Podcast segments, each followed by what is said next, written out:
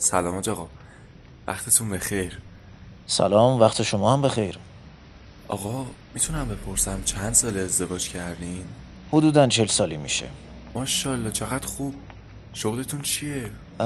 ببین، من از شاگردی نونوایی پدرم شروع کردم، الانم نونوایی دارم. چطور؟ میشه بپرسم اول ازدواج چند متر خونه و چه ماشینی داشتین؟ والا اون موقع ها که خونه نداشتم، توی اتاق از خونه آقام زندگی میکردیم. ماشینم که اینجوری نبود همه داشته باشن، تک و توک پیدا میشد. درسته.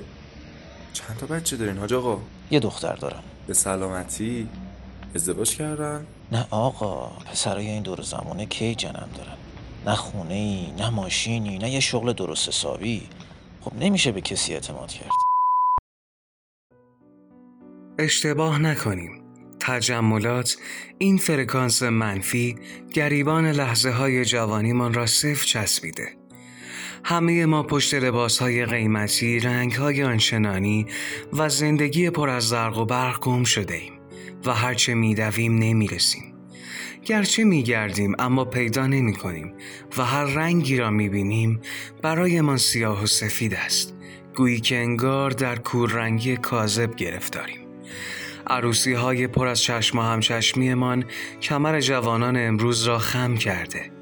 انتظاراتی که از جوانان بیست ساله داریم حاصل تلاش چهل ساله پدرانمان است و رسوم عجیب خریدن جهیزیه که گرچه در قانون اساسی بر عهده پسران است اما در عرف جامعه بر عهده پدر عروس بوده و الحق و الانصاف که با جایگزاری اجناسی بی استفاده و تجملاتی پشت پدر عروس را عجیب خم می کند.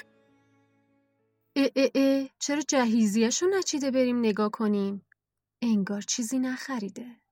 دخترم هواپس و آرامپس نداری رو جهیزیت، اینجوری که نمیشه. بوفه ظروف نقره و مس گرفتم برا جهیزیه دخترم، سه سال دارم قسط میدم. مدرک گرفتنمان، عروسی گرفتنمان، لباس پوشیدنمان و همه چیز برای خودنمایی است. تجملات اینقدر چشممان را پر کرده که ریشه انسانیت را گم کردیم. از ترس چشم و همچشمی گاهن حاضر به پس رفتیم و خود نمیفهمیم که چقدر از قافله زندگی عقب افتادیم. عزیز من، دختر چهار سالت گناه داره. چرا رفتی براش ناخون کاشتی؟ مد شده آخه، الان مادر و دختران ناخوناشون رو ست میکنن. پسرتو فقط پنج سالشه، بذار بچت بری یکم با همسن سالاش بدوه، بازی کنه. همش سرشو کردی توی یه تبلت، چیزی از زندگی نمیفهمه اینجوری. نه آخه این بسته های آموزشی بهش خوندن نوشتن یاد میدن. خواهر شوهرم برا دخترش گرفته، نمیخوام پسرم ازش عقب بمونه. جوانی که پس از چهار سال تحصیل در رشته دانشگاهی که مورد علاقهش نیست دنبال علاقهش را میگیرد و پا در میدان موسیقی میگذارد. جوانانی که پس از برگزاری مراسم عروسیشان سالهاست بدهکارند. کودکان خردسالی که قربانی چشم و همچشمی والدین خود شده و کودکیشان برای دلایلی عجیب و پیش پا افتاده هدر میرود.